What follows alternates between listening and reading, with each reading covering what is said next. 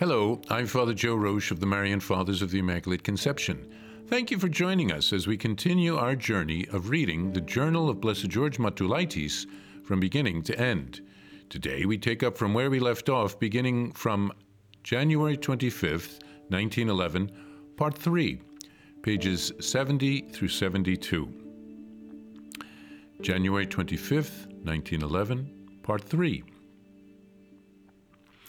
One important problem is how we are to reconcile individual initiative and obedience.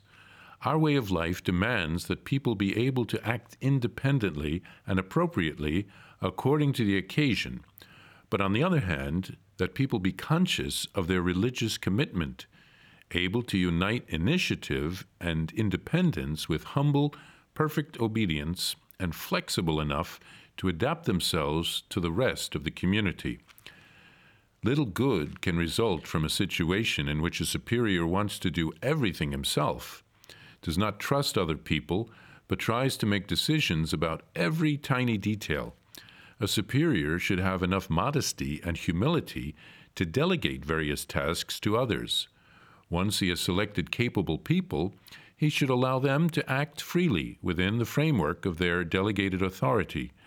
The superior general should even require local superiors to show initiative and a certain independence of action. The proper task of the superior general is to supervise and coordinate everything and everyone. He should try to encourage and help everyone, to advise them, if necessary, to make sure that each person and task is moving along the right track. He should direct and coordinate everything in such a way that it may lead to the greater glory of God and serve the needs of the Church and the salvation of souls. We will have to deliberate again and again, with the help of our Lord, how best to reconcile personal initiative and independence of action with humility, docility, and obedience. The most important attribute of a good superior should be his intimate union with God, not only in prayer, but also in the performance of his duties as he goes about his work. Only when he is able to rise above the here and now and look at everything from the perspective of eternity will he learn to evaluate all things properly and weigh and decide matters impartially in the light of God's greater glory. Only then will he be capable of governing others according to the will of God, because he will desire nothing other than the fulfillment of God's will in all things. The superior should himself be the model of all the virtues. He should be the first to do whatever he tells or commands others to do.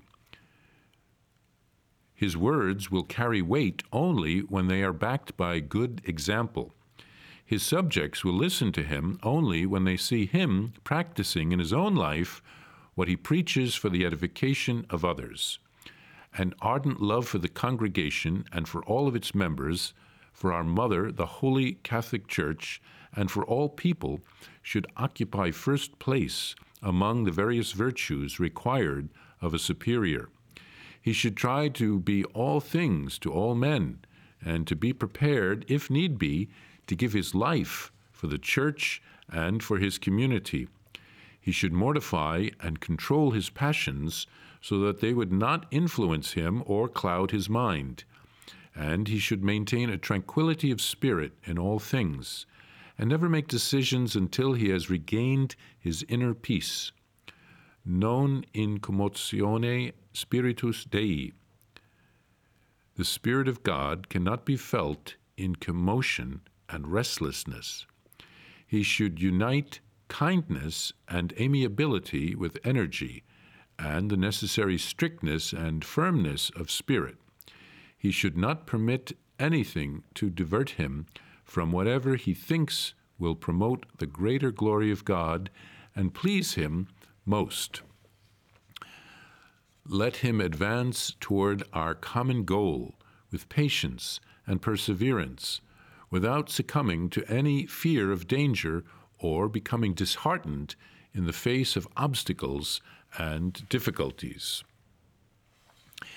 In the third part of this entry, Blessed George reflects on reconciling individual initiative with obedience.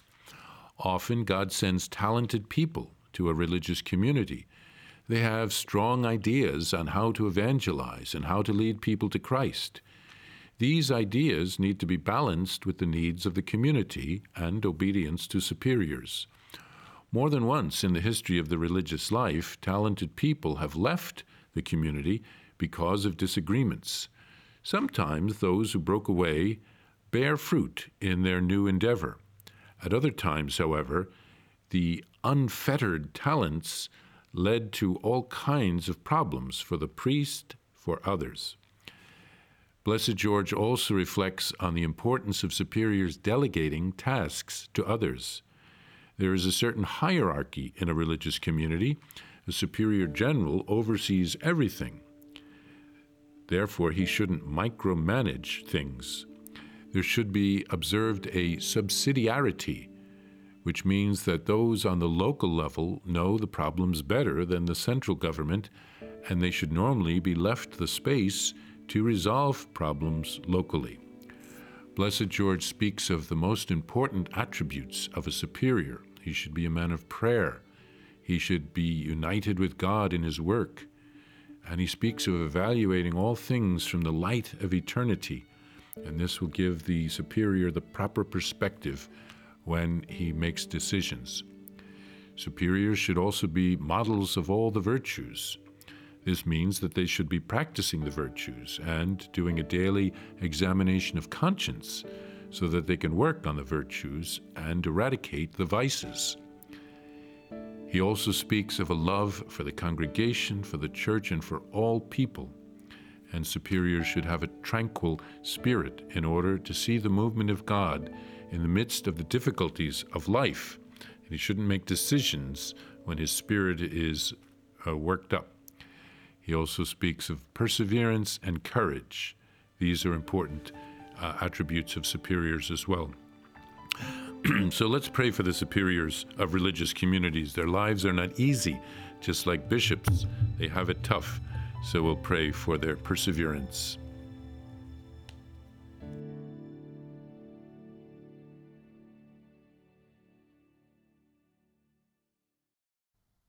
Need a miracle? Here's a prayer for a special grace through the intercession of Blessed George, which has received ecclesiastical approval. In the name of the Father, and of the Son, and of the Holy Spirit, Amen. O God, our Lord and Father, you surround us always by your care. Receive our humble petition, and through the intercession of Blessed George, who suffered so much for your glory and for the increase of your kingdom here on earth, grant me the grace, and here mention your intention, for which I ask you with confidence, promising to live from now on with greater fidelity to your commandments. Amen. Our Father, who art in heaven, hallowed be thy name. Thy kingdom come, thy will be done, on earth as it is in heaven. Give us this day our daily bread, and forgive us our trespasses, as we forgive those who trespass against us, and lead us not into temptation, but deliver us from evil. Amen. Hail Mary, full of grace, the Lord is with thee. Blessed art thou among women, and blessed is the fruit of thy womb, Jesus. Holy Mary, Mother of God, pray for us sinners, now and at the hour of our death. Amen. Glory be to the Father, and to the Son, and to the Holy Spirit, as it was in the beginning, is now, and ever shall be, world without end. Amen. To receive a Blessed George prayer card, or to report graces received through the intercession of Blessed George, please visit us at thedivinemercy.org/journal. That's thedivinemercy.org/journal. Blessed George, pray for us. Jesus, I trust in you. Please follow or subscribe to this podcast to receive the latest episodes and updates. If you have been blessed by this podcast, I invite you to leave a review.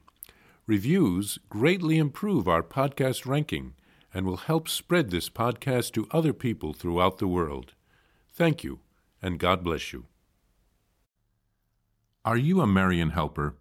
Join our Spiritual Benefit Society and start sharing in the graces of all the daily masses, prayers, and good works of Marian priests and brothers all over the world. Sign up is free and easy.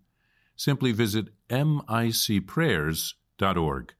That's micprayers.org. Thank you, and God bless you.